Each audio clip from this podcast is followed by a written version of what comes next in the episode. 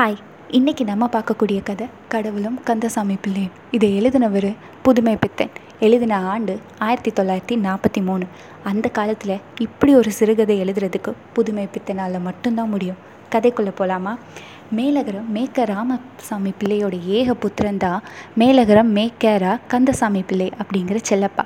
Broadway எக்ஸ்ப்ளோரில் நின்றுக்கிட்டு ட்ராமில் போகலாமா இல்லை பஸ்ஸில் திருவல்லிக்கேணிக்கு போகலாமான்னு யோசிச்சுட்டு இருந்தார் ட்ராமில் போனால் காலனா மிச்சமாகும்.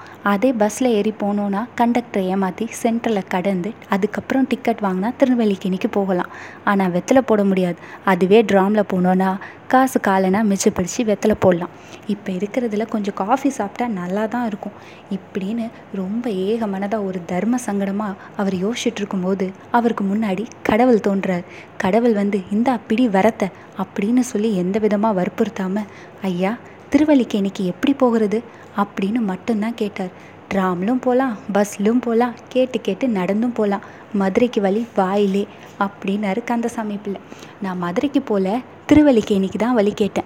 எப்படி போனால் சுருக்க வழி? அப்படின்னாரு. ரெண்டு பேரும் இதை கேட்டுட்டு விழுந்து விழுந்து சிரிச்சாங்க. ஒருத்தர் ஒருத்தரை பார்த்ததுக்கப்புறம் மேலகர ராமசாமி பிள்ளைய இப்படி வர்ணிக்கலாம். அவருக்கு ஒரு நாற்பத்தஞ்சு வயசு இருக்கும். நாற்பத்தஞ்சு வருஷமாக அன்ன ஆகாரம் இல்லாமல் வளர்ந்தது போல் ஒரு தேகக்கட்டு. கொஞ்சம் கொஞ்சம் கருப்பு மயிரும் நரத்த தலை ரெண்டு வாரமாக சவரம் கூட செய்யாத முகவெட்டு. எந்த ஜன கும்பல்லையும் எவ்வளவு தூரத்துலையும் போகும் நண்பர்களையும் கொத்தி பிடிக்கும் அதிதீஷ்ணமான கண்கள் தான் அவருக்கு. காரிக்கம் ஷர்ட் காரிக்கம் வேஷ்டி காரிக்கம் மேல் அங்கவஸ்திரம்.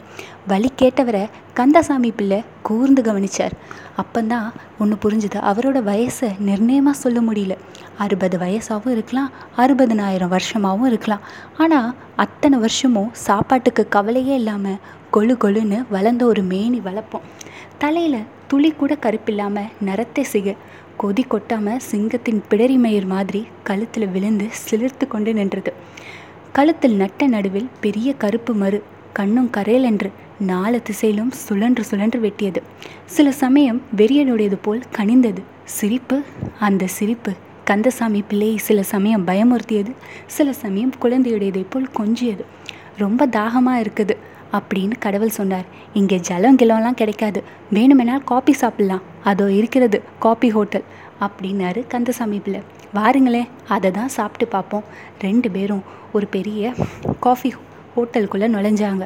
கந்தசாமி பிள்ளை ஒரு பெரிய அபதவாதி. தெரிந்தவர் அந்நியர் என்ற அற்ப பேதங்களை பாராட்டுகிறவர் அல்ல. சரி வாருங்க போகலாம் பில்லை நம் தலையில் கெட்டிவிட பார்த்தால் அப்படின்னு கொஞ்சம் கந்தசாமி பிள்ளைக்கு சந்தேகம் இருந்துச்சு. துணிச்சல் இல்லாதவரை துன்பந்தான் அப்படின்னு சொல்லிட்டு கந்தசாமி பிள்ளை போயிட்டார். ரெண்டு பேரும் ஒரு மேஜை அறைகளில் போய் உட்கார்ந்தாங்க. பையனுக்கு மனப்பாடம் ஒப்பிக்க இடம் கொடுக்காம சூடாக ஸ்ட்ராங்காக ரெண்டு கப் காப்பி அப்படின்னு தலையை ஒழுக்கினார் கந்தசாமி பிள்ளை. தமிழை மறந்து விடாத ரெண்டு கப் காப்பிகள் என்று சொல் அப்படின்னு கடவுள் சொன்னார். அப்படி அல்ல ரெண்டு கப்கள் காப்பி என்று சொல்ல வேண்டும் என்று தமிழ் கொடி நாட்டினார் பிள்ளை. முறியடிக்கப்பட்ட கடவுள் அண்ணாந்து பார்த்தார் நல்ல உயரமான கட்டடமாக தான் இருக்குது வெளிச்சமும் நன்றாகவே வருது அப்படின்னாரு. பின்ன பெரிய ஹோட்டல் கோழிக்குடல் மாதிரி இருக்குமா? கோவில் கட்டுகிறது போல என்று நினைத்து கொண்டிராக்கும் சுகாதார உத்தியோகஸ்தர்லாம் விடமாட்டாங்க என்று தமது வெற்றிக்கு தொடர்ந்து முடுக்கினார் பிள்ளை.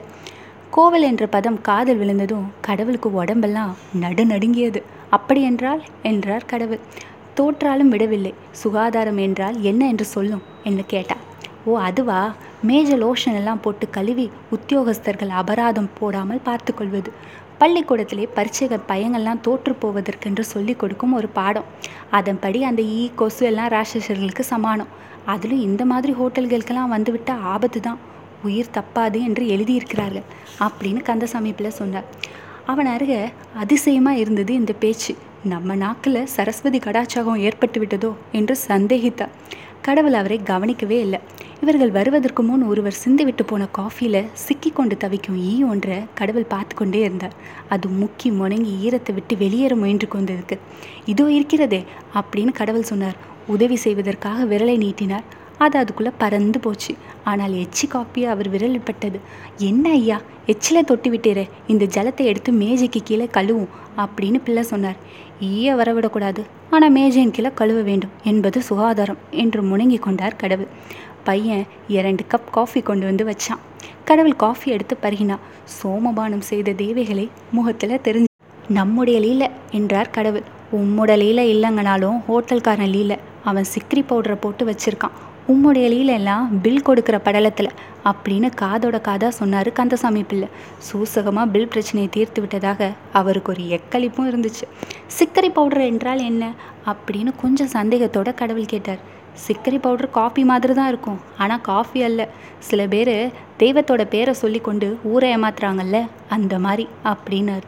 தெய்வம் என்று கேட்ட உடனே கடவுளுக்கு மறுபடியும் திக்குனாச்சு பெட்டி அடியில் பில்லை கொடுக்கும்போது கடவுள் புத்தம் புது ஒரு நூறுரூவா நோட் எடுத்து நீட்டினார். கந்தசாமி பிள்ளை திடுக்கிட்டார். சில்லறை கேட்டால் தரப்பாட்டடா அதுக்கு மூன்றுனா பில் எதிர்க்கு கண்ணை துடைக்கவா? இல்லை மனசு துடைக்கவா? அப்படின்னு ஹோட்டல் சொந்தக்காரர் கொஞ்சம் கராராக கேட்டார். நாங்கள் காஃபி சாப்பிட தான் வந்தோம் அப்படின்னு கடவுள் சொன்னார். அப்படியானா சில்லறை வச்சுக்கொண்டுல வந்திருப்பீங்க? என்றார் ஹோட்டல் முதலாளி. அதுக்குள்ளே அங்கே சாப்பிட்டு விட்டு வெளியே காத்திருப்பவங்களோட கூட்டம் அதிகமாக வீண் கலாட்டா வேண்டாம் அப்படின்னு சொல்லிட்டு சில்லறை எண்ணி கொடுத்தா. தொண்ணூற்றொம்பது ரூபாய் பதிமூன்று சரியா? பார்த்து கொள்ளும் சாமியாரே அப்படின்னாரு. நீங்கள் சொல்லிவிட்டால் நமக்கு சரிதான் எனக்கு கணக்கு வராது அப்படின்னு கடவுள் சொன்னார். ஒரு போலி பத்து ரூபாய் நோட்டை தள்ளி விட்டதில் கடைக்காரருக்கு ஒரு ஆத்ம திருப்தி. வெளியே ரெண்டு பேரும் வந்தாங்க. வாசலில் அவ்வளவா கூட்டம் இல்லை. ரெண்டு பேரும் நின்றுட்டு இருந்தாங்க. கடவுள் தம் கையில் கற்றையா அடுக்கியிருந்த நோட்டில் அஞ்சாவது மட்டும் எடுத்தார். சுக்குநராக கீழே கிழிச்சு எரிஞ்சிட்டார். கந்தசாமி பிள்ளைக்கு பக்கத்தில் நிற்பவர் பைத்தியமா? என்ற ஒரு சந்தேகம் கூட வந்துச்சு. திடுக்கிட்டு வாயை பிளந்து கொண்டு நின்றார். கள்ள நோட்டு. என்னை ஏமாத்த பார்த்தா? நான் அவனை ஏமாத்திட்டேன் அப்படின்னாரு கடவுள். அவருடைய சிரிப்பு கந்தசாமி பிள்ளைக்கு பயமாகவே இருந்துச்சு. என் கையில் கொடுத்தா பாப்பான் குடுமையை பிடிச்சு மாற்றி கொண்டு வந்திருப்பேன் அப்படின்னாரு. சிக்கரி பவுடருக்கு நீர் உடன்பட்டீரே இல்லையா? அந்த மாதிரி இதுக்கு நான் உடன்பட்டேன்னு வச்சுக்கோங்க. அவனுக்கு பத்து ரூபா தான் பெருசு. அதனால தான் அவனை ஏமாத்த மாதிரி விட்டுட்டேன் அப்படின்னாரு கடவுள். வழியே வந்து காஃபி வாங்கி கொடுத்தவர்கிட்ட எப்படிரா விடை பெற்றுக்கொள்வதுன்னு கந்தசாமி பிள்ளைக்கு ரொம்ப கஷ்டமாகவே இருந்தது. திருவல்லிக்கேணிக்கு தானே வாருங்கள் ட்ராமில் ஏறலாம் அப்படின்னாரு கந்தசாமி பிள்ளை. அது வேண்டவே வேண்டாம் எனக்கு தலை சுத்தும். மெதுவாக நடந்தே போயிடலாமே அப்படின்னாரு கடவுள். ஐயா நான் பகலெல்லாம் காலால் நடந்தாச்சு. என்னால் அடி எடுத்து வைக்க முடியாது. ரிக்ஷாவில் ஏறி போகலாமே அப்படின்னாரு. நாம் தான் வழி காட்டுகிறோமே பத்து ரூபா நோட்டை கிழிக்கக்கூடியவருக்கு கொடுத்தா என்ன? அப்படிங்கிறது கந்தசாமி பிள்ளையோட வாதம். நர வாகனமா? அதுதான் ஸ்லாக்கியமானது அப்படின்னு கடவுள் சொன்னார். ரெண்டு பேரும் ரிக்ஷாவில் ஏறினாங்க. சாமி கொஞ்சம் இருங்க விளக்க ஏற்றிக்கிறேன் அப்படின்னா ரிக்ஷாக்காரன். பொழுது மங்கி மின்சார வெளிச்சம்தான் மிஞ்சுது. இவ்வளவு சீக்கிரத்தில் அந்யோன்யமாகி விட்டோமே நீங்கள் யார் என்று கூட எனக்கு தெரியல. நான் யார் என்று உங்களுக்கும் தெரியாது. பட்டணத்தில் சந்தை இறைச்சியில் இப்படி சந்திக்க வேண்டும் என்றா அப்படின்னு கந்தசாமி பிள்ளை ஆரம்பிக்கும் போது கடவுள் சிரிச்சார். பல் இருட்டில் மோகமாக மின்னியது. நான் யாருன்னு இருக்கட்டும் நீங்கள் யாருன்னு முதல்ல சொல்லுங்கள் கந்தசாமி பிள்ளைக்கு தம்மை பற்றி பேசுகிறதுல எப்போதுமே ஒரு தனி உற்சாகம்தான். அதுலேயும் ஓடுற ரிக்ஷாவில் நம்மக்கிட்ட ஒருத்தன் அகப்பட்டா விட்டு வைப்பாரா என்ன?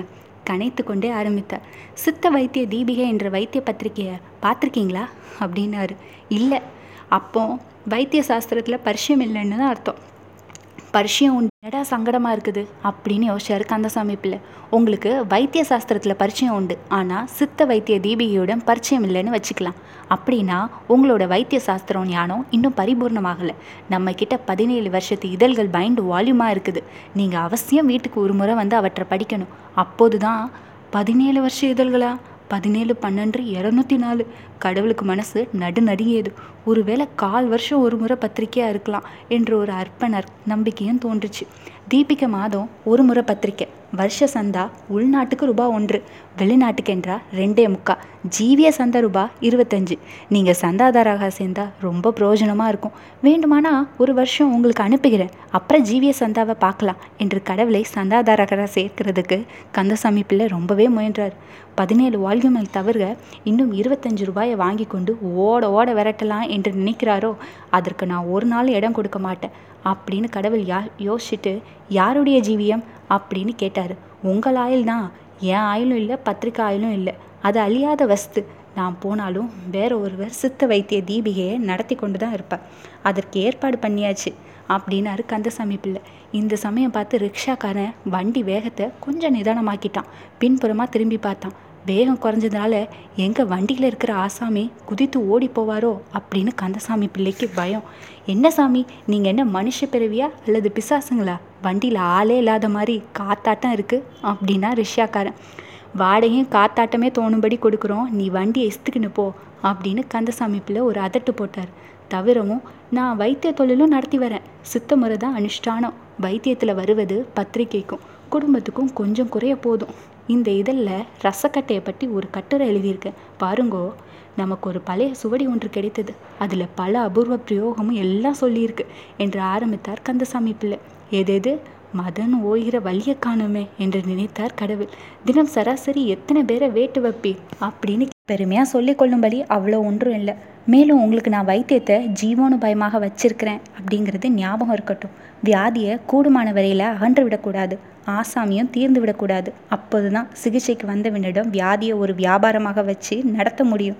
ஆள் இல்லாத வியாதி என்று முரட்டுத்தனமாக சிகிச்சை பண்ணினால் தொழில் நடக்காது. வியாதியும் வேகமும் குறைஞ்சி படிப்படியாக குணமாகணும். மருந்தும் வியாதிக்கோ மனுஷனுக்கோ கெடுதல் தந்துடக்கூடாது இதுதான் வியாபார முறை.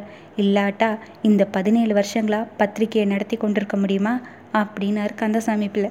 கடவுள் கடவுள் விஷயம் புரிந்தவர் போல தலையாட்டினார் இப்படி உங்கள் கையை காட்டுங்க நாடு எப்படி அடிக்கிறதுன்னு பார்ப்போம் அப்படின்னு கடவுளோட வலது கையை பிடிச்சாரு கந்தசாமி பிள்ளை.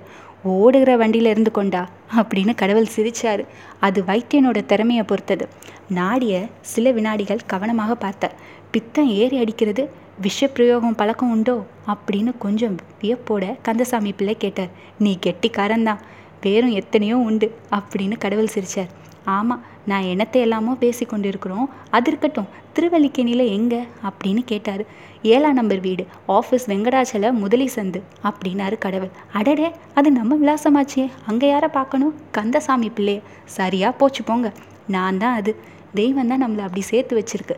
தாங்கள் யாரோ? இன்னும் தெரியலையே அப்படின்னாரு. நானா? கடவுள் என்றார் சாவகாசமா மெதுவாக அவர் வானத்தை பார்த்து கொண்டு தாடியை நெருடினார் கந்தசாமி பிள்ளை திடுக்கிட்டார்.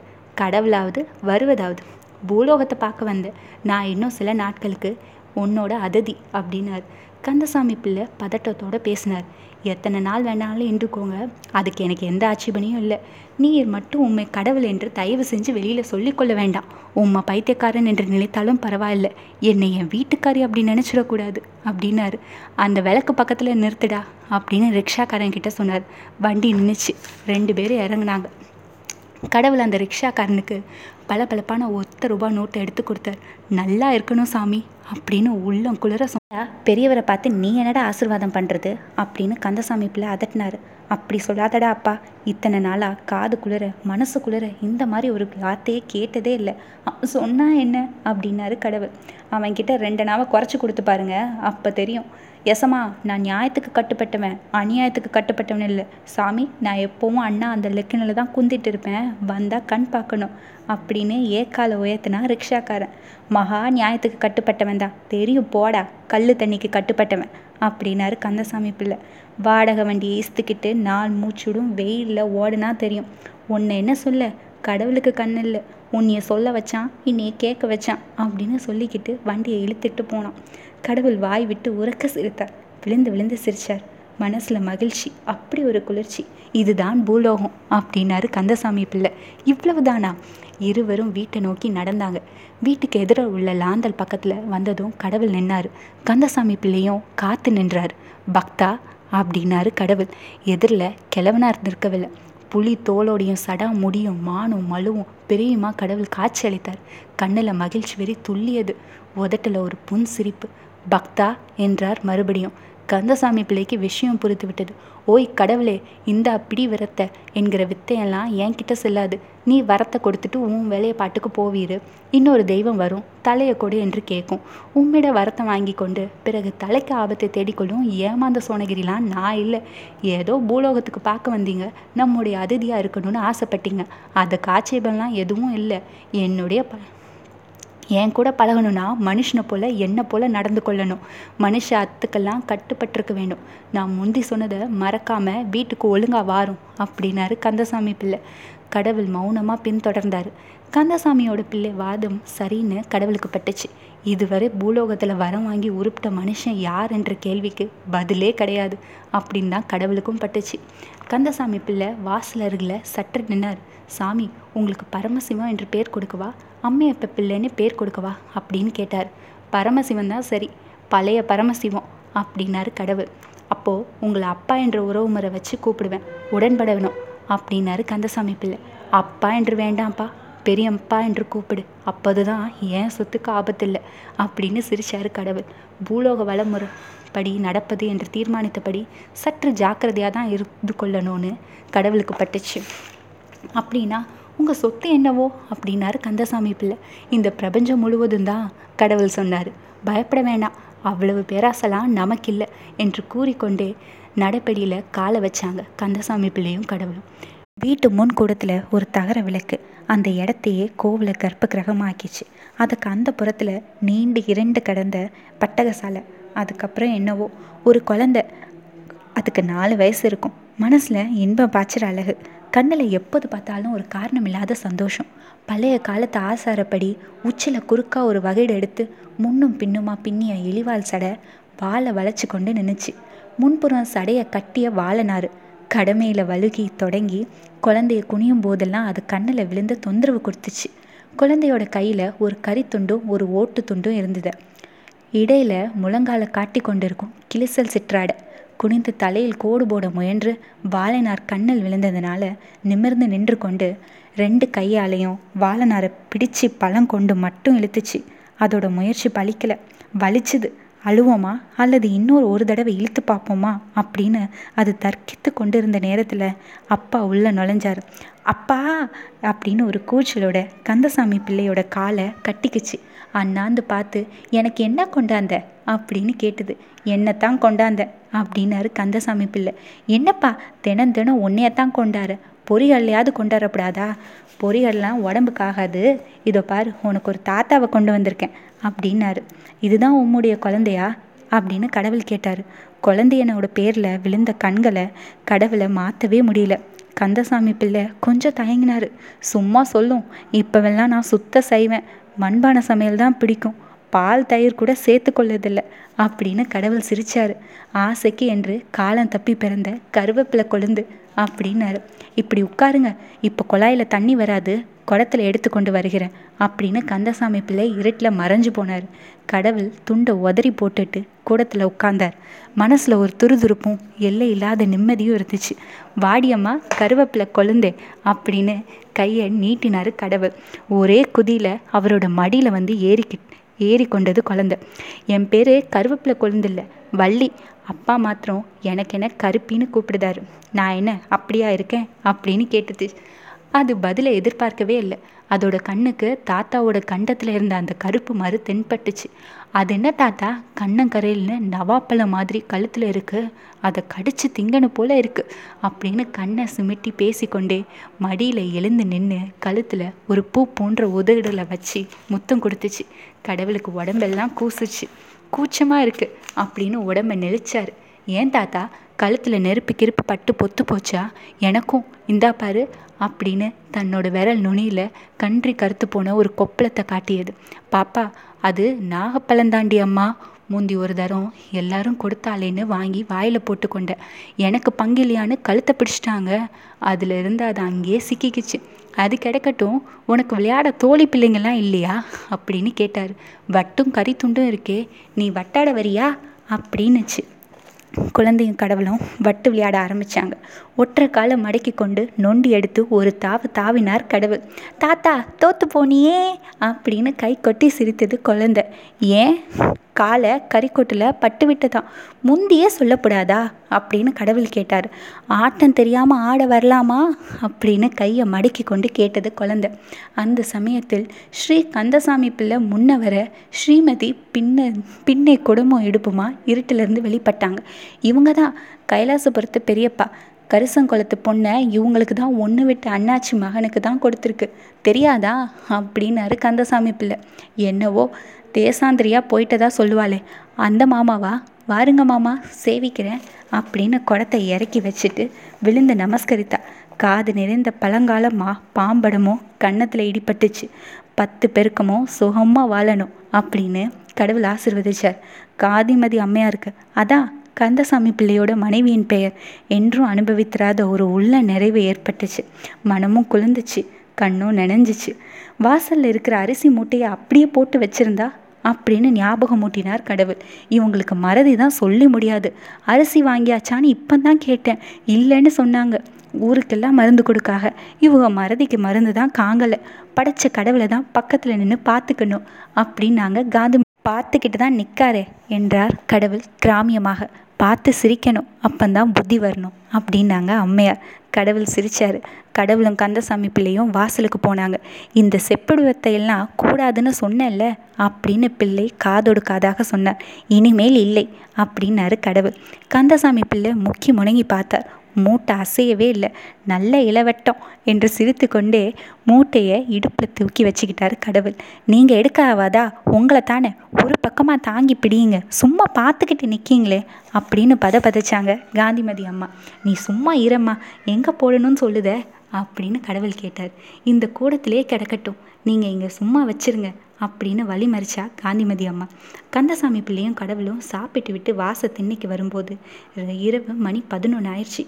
இனிமேல் என்ன யோசனை? அப்படின்னு கடவுள் கேட்டார். தூங்கத்தான் அப்படின்னு பிள்ளை கொட்டாய் விட்டுட்டே சொன்னார். தாத்தா நான் உன் கூட தான் படுத்துக்குவேன் அப்படின்னு ஓடி வந்துச்சு குழந்த.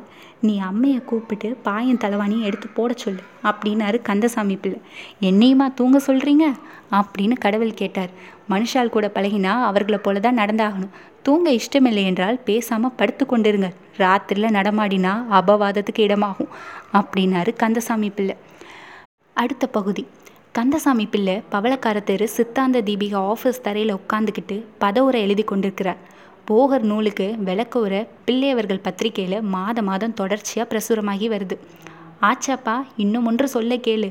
அப்பனே வயமான செங்கரும்பு காய்ச்சிய வெந்நீருடனே கருடப்பிச்சு கல்லுருவி புல்லுருவி நல்லுமாத்தே அப்படின்னு எழுதிவிட்டு வாசல் வழியாக போகும் தபார்காரன் உள்ளே நுழையாமல் நேராக போவதை பார்த்துவிட்டு இன்றைக்கும் பத்திரிக்கை போகாது போல அப்படின்னு முணங்கியபடி எழுதியதை சுருட்டி மூளையில் வச்சுவிட்டு விரல்களை சொடுக்கு முறுத்துட்டு இருந்தார்.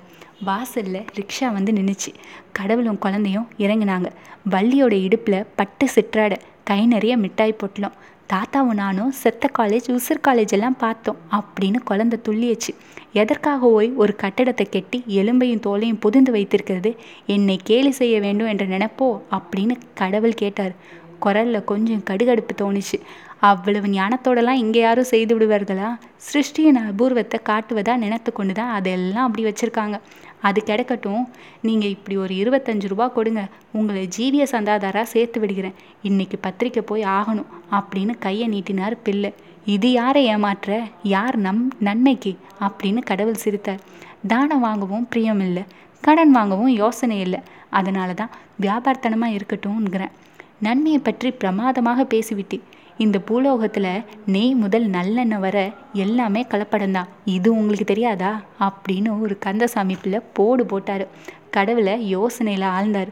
அது இருக்கட்டும் போகரில் சொல்லியிருக்கிறது கருட பச்சை. அப்படி ஒரு மூலிகை உண்டா? அல்லது அதோட பேர் கருட பிச்சு தானா? அப்படின்னு கந்தசாமி பிள்ளை கேட்டார். பிறப்பித்த பொறுப்பு தான் எனக்கு. பெயரிட்ட பழியும் என் மேலே தான் போடணுமா? இது நியாயமா? நான் என்னத்தை கண்டேன்? உம்மை உண்டாக்கினேன் உமக்கு கந்தசாமி பிள்ளை என்று உங்கள் அப்பா பெயரிட்டாரு. அதற்கும் நான் தான் பள்ளியா அப்படின்னு வாயை மடக்கினார் கடவுள். நீங்கள் ரெண்டு பேரும் வெயிலில் அளந்து விட்டு வந்திருக்கீங்க. அதனால் கோபம் எழுப்புது போல. அதற்காக என்னை மிரட்டி மடக்கி விட்டதா நினச்சி கொள்ள வேண்டாம். அவசரத்தில் திடுதிடுப்புன்னு சாபம் கொடுத்தீரானா? இருபத்தஞ்சு ரூபாய் வீணாக நஷ்டமாக போகுமே. அதுதான் என்னோட கவலை அப்படின்னு கந்தசாமி பிள்ளை சொன்னார். பொட்டலத்தை அவிழ்த்து தின்று கொண்டிருந்த குழந்தை ஏன் தாத்தா அப்பா கிட்ட பேசுக அவங்களுக்கு ஒன்றுமே தெரியாது. இந்த தின்னு பாரு இனிச்சு கிடக்கு அப்படின்னு கடவுளை கூப்பிட்டுச்சு.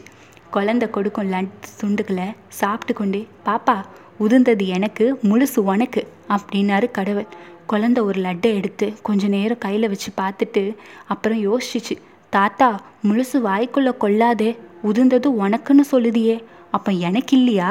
அப்படின்னு குழந்தை கேட்டுச்சு. கடவுள் விழுந்து விழுந்து சிரிச்சார். அவ்வளவும் உனக்கே உனக்கு தான் அவ்வளவுமா? எனக்கா? அப்படின்னு குழந்தை கேட்டுச்சு. ஆமாம் உனக்கே உனக்கு. அப்புறம் பசிக்காதே சாப்பிட்டாட்டா அம்மா அடிப்பாகலே அப்பா லேவியம் கொடுப்பாகலே அப்படின்னு குழந்தை கவலைப்பட்டுச்சு. பசிக்கும் பயப்படாதே அப்படின்னாரு. தாங்கள் வாங்கி கொடுத்திருந்தாலும் அது ஹோட்டல் பச்சனும் ஞாபகம் இருக்கட்டும் அப்படின்னாரு கந்தசாமி பிள்ளை. நான் தான் இருக்கிறேனே கடவுள் சொன்னார். நீங்கள் இல்லை என்று நான் எப்போது சொன்னேன் அப்படின்னாரு கந்தசாமி பிள்ளை. சில வினாடிகள் பொறுத்து இன்றைக்கு செலவு போக அந்த நூறு ரூபாயில் எவ்வளவு மிச்சம்? அப்படின்னாரு கந்தசாமி பிள்ளை. உமக்கு ரூபாய் இருபத்தஞ்சு போக கையில் ஐம்பது இருக்குது அப்படின்னாரு. அதற்கு பிறகு என்ன யோசனை? அதுதான் எனக்கும் புரியலை. என்னை போல் ஒரு வைத்தியம் செய்யலாம்ல? உம்மா தொழிலுக்கு போட்டி போடுறதுக்கு எனக்கு விருப்பம் இல்லை. அப்படி நினச்சி கொள்ள வேண்டாம். என்னோட போட்டி போடல லோகத்து முட்டாள்தனத்தோட போட்டி போடுறீங்கன்னு வச்சுப்போம். பிரியம் இல்லைன்னா சித்தாந்த உபன்யாசம் செய்யலாமே அப்படின்னாரு கந்தசாமி பிள்ளை. நீர் எனக்கு பிழைக்கிறதுக்கா வழி சொல்கிறீங்க? அதில் துட்டு வருமா? அப்படின்னு கடவுள் சிரித்தார். அப்போ அப்படின்னாரு. எனக்கு தான் கூத்தாட நன்றாக வருமே. என்ன சொல்கிறீரு? அப்படின்னு தேவியை வேண்டுமானாலும் தருவிக்கிறேன். கந்தசாமி பிள்ளை கொஞ்சம் யோசிச்சாரு. எனக்கு என்னவோ பிரியமில்லை அப்படின்னாரு. பிறகு பிழைக்கிற வழி என்னங்கான பிரபஞ்சமே எங்கள் ஆட்டத்தை வைத்து தான் பிழைக்கிறது. உங்கள் இஷ்டம் அப்படின்னாரு கந்தசாமி பிள்ளை. கந்தசாமி பிள்ளை மறுபடியும் கொஞ்ச நேரம் சிரிச்சாரு. வாருங்க போகலாம் அப்படின்னு ஆணியில் கிடந்த மேல் வேட்டியை எடுத்து உதறி போட்டு கொண்டார். குழந்த அப்படின்னாரு கடவுள். அதுதான் உறங்குதே வருகிற வரையில் உறங்கட்டும் அப்படின்னாரு கந்தசாமி பிள்ளை. கால் மணி போது கழித்து மூன்று பேரும் திவான் பகதூர் பிரகதீஸ்வர சாஸ்திரிகள் பங்களாவுக்கு நுழைஞ்சாங்க. ஒருத்தர் கந்தசாமி பிள்ளை இன்னொருத்தர் கடவுள் மூன்றாவது பெண் தேவி. நான் இவருக்கு தங்க பஸ்மம் செய்து கொடுத்து வருகிறேன். நான் சொன்னால கேட்பார் அப்படின்னு விலக்கி கொண்டே முன் வராந்தால இருந்த படிக்கட்டுகளை ஏறினாரு பிள்ளை. இருவரும் பின்தொடர்ந்தனர். தேவியின் கையில் ஒரு சிறு மூட்டை இருந்தது. சாமி இருக்காங்களா? நான் வந்திருக்கேன்னு சொல்லு அப்படின்னு ஒரு அதிகாரத்தோட வேலைக்காரனிடம் சொன்னார் கந்தசாமி பிள்ளை. பிள்ளை அவர்களா? வரவேணும் வரவேணும். பஸ்மம் நேத்தோடு தீர்ந்து போச்சு. உங்களை காணவில்லையே என்று கவலைப்பட்டேன் அப்படின்னு கலகலத்த பேச்சோடையும் வெம்பிய சரீரத்தோடையும் மல் வேஷ்டியும் தங்க விளிம்பு கண்ணாடியுமா ஒரு திவான் பகதூர் ஓடி வந்தது. எல்லாரையும் கும்பிட்டு கொண்டே அது சாய்வு நகர்காலியில் அப்படி உட்கார்ந்து கொண்டது. உட்காருங்கள் உட்காருங்கள் அப்படின்னாரு திவான் பகதூர். கந்தசாமி பிள்ளை அவரை நாடியை பிடித்து பார்த்து கொண்டே பரவாயில்ல சாயங்காலம் பஸ்மத்தை அனுப்பி வைக்கிறேன்.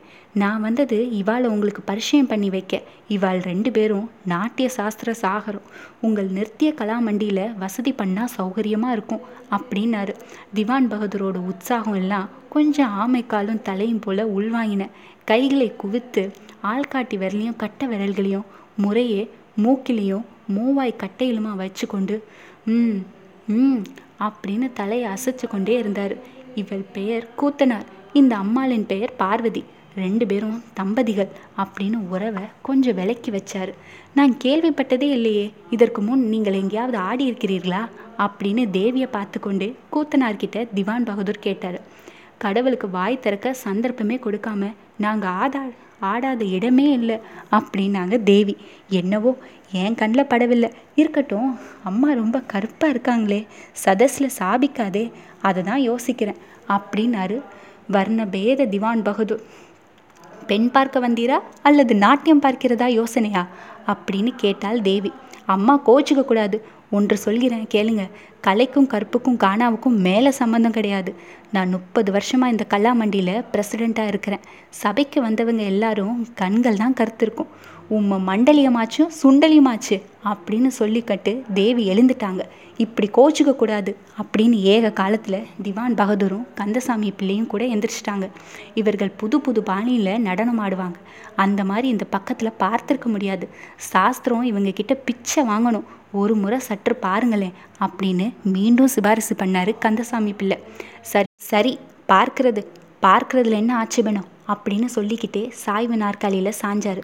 சரி நடக்கட்டும் என்று சொல்லிக்கிட்டு இமையை மூடினார். எங்கே இடம் விசாலமாக இருக்கும் அப்படின்னு தேவி எழுந்து கொஞ்சம் சுற்றும் முற்றும் பார்த்தாங்க. அந்த நடு ஹாலுக்குள்ளே போகலாமே அப்படின்னாரு கடவுள். சரி அப்படின்னு சொல்லிட்டு உள்ளே போய் கதவை சாத்தி கொண்டாங்க. சில வினாடிகளில் உள்ளேருந்து கணீர் என்று கம்பீரமான குரல்ல இசை வந்துச்சு. மயான ருத்ரனாம் கதவெல்லாம் திறந்துச்சு. கடவுள் புலி தோலோடையும் திரிசூலத்தோடையும் பாம்பும் கங்கையும் சடையும் பின்னி பொருள கண்மூடி சிலையா நின்றுட்டு இருந்தார் மறுபடியும் ஒரு இசை. மின்னலை சிக்கல் எடுத்து உதறியது போல ஒரு வெட்டு வெட்டி திரும்பையில் கடவுளோட கையில் சூளம் மின்னி குதிச்சிச்சு. கண்களில் வெறியும் உதட்டில் சிரிப்பும் புரண்டோட காலை தூக்கினாரு. கந்தசாமி பிள்ளைக்கு நெஞ்சில் உதப்பே எடுத்துக்கொண்டுச்சு. கடவுள் கொடுத்த வாக்க மறந்து விட்டாரே நினைச்சு பதறி எழுந்தாரு. ஓய் கூத்தனாரே உன் கூத்த கொஞ்சம் நிறுத்தும். ச்சே வெறும் தெருக்கூத்தா இருக்கு. என்னங்கானும் போனீங்களோ? காட்டு மிராண்டி மாதிரி வேஷம் போட்டுக்கிட்டு அப்படின்னு திவான் பகதூர் அதட்டினார். ஆடிய பாதத்தை அப்படியே நிறுத்தி சூளத்தில் சாய்ந்தபடி பார்த்து கொண்டே நின்றார் கடவுள். ஓய் கலைனா என்னன்னு தெரியுமாங்கணும்? புலித்தோலை தான் கட்டி கொண்டீரே. பாம்புனா பாம்பையா பிடிச்சு கொண்டு வருவா? பாம்பு மாதிரி ஆபரணம் போட்டு கொள்ளணும். கலைக்கு முதல் அம்சம் கண்ணுக்கு அழகங்காணும் வாஸ்தவமாக பார்வதி பரமேஸ்வரலே இப்படி ஆடினாலும் இது நாட்டிய சாஸ்திரத்துக்கு ஒத்து வராது. அதில் இப்படி சொல்லலை. முதல்ல அந்த பாம்புகளையெல்லாம் பத்திரமா பிடிச்சி கூடையில் போட்டு வச்சுப்புட்டு வேஷத்தை கலையும் இது சிறுசுகள் நடமாடுற இடம். ஜாக்கிரதை அப்படின்னாரு திவான் பகதூர். ஸ்ரீ கந்தசாமி பிள்ளையும் அவர் லேஸில் விட்டுல கந்தசாமி பிள்ளைவாள் நீர் ஏதோ மருந்து கொடுத்து கொண்டிருக்கிறார் என்பதற்காக இந்த கூர்த்து பார்க்க முடியாது. கச்சேரியும் வைக்க முடியாது. அப்புறம் நாலு பேரோட தெருவில் நான் நடமாட வேண்டாமா? கால் மணி நேரம் கழித்து சித்த வைத்திய தீபிக ஆஃபீஸில் ரெண்டு பேரும் உட்காந்துட்டு இருந்தாங்க. தேவியை தவிர குழந்த பாயில் படுத்து தூங்கி கொண்டுட்டு இருந்துச்சு ரெண்டு பேரும் மௌனமாக இருந்தாங்க. தெரிந்த தொழிலை கொண்டு லோகத்தில் பிழைக்க முடியாது போல இருக்கே அப்படின்னாரு கடவுள். நான் சொன்னது உங்களுக்கு பிடிக்கல. உங்களுக்கு பிடிச்சது லோகத்துக்கு பிடிக்கல. வேணும்னா தேவார பாடசாலை நடத்தி பார்க்கறது தானே அப்படின்னாரு. கடவுள் அப்படின்னு நாக்க சூழ் கொட்டினார். அதுக்குள்ளே பூலோகம் புளிச்சு போச்சோ? உம்மை பார்த்தா உலகத்தையே பார்த்தது போல அப்படின்னாரு கடவுள். உங்களை பார்த்தாலோ? அப்படின்னு கேள்வி கேட்டு சிரிச்சாரு கந்தசாமி பிள்ளை. உங்களிடலாம் எட்டி நின்று வரம் கொடுக்கலாம். உடன் இருந்து வாழ முடியாது அப்படின்னாரு கடவுள். உங்கள் வர்க்கமே அதற்கு தான் லாய்க்கு அப்படின்னாரு கந்தசாமி பிள்ளை. அவருக்கு பதில் சொல்ல அங்கே யாருமே இல்லை. மேஜை மேலே ஜீவிய சந்தரூபா இருபத்தஞ்சு நோட்டு கிடந்துச்சு. கைலாசபுரம் பழைய பரமசிவன் பிள்ளை ஜீவிய சந்த வரவு ரூபாய் இருபத்தஞ்சு அப்படின்னு கணக்கில் பதிஞ்சு வச்சாரு கந்தசாமி பிள்ளை. தாத்தா ஊருக்கு போயாச்சா அப்பா? அப்படின்னு கேட்டுக்கொண்டே எழுந்து உட்கார்ந்தது குழந்த. கதை முடிவு பெற்றுச்சு.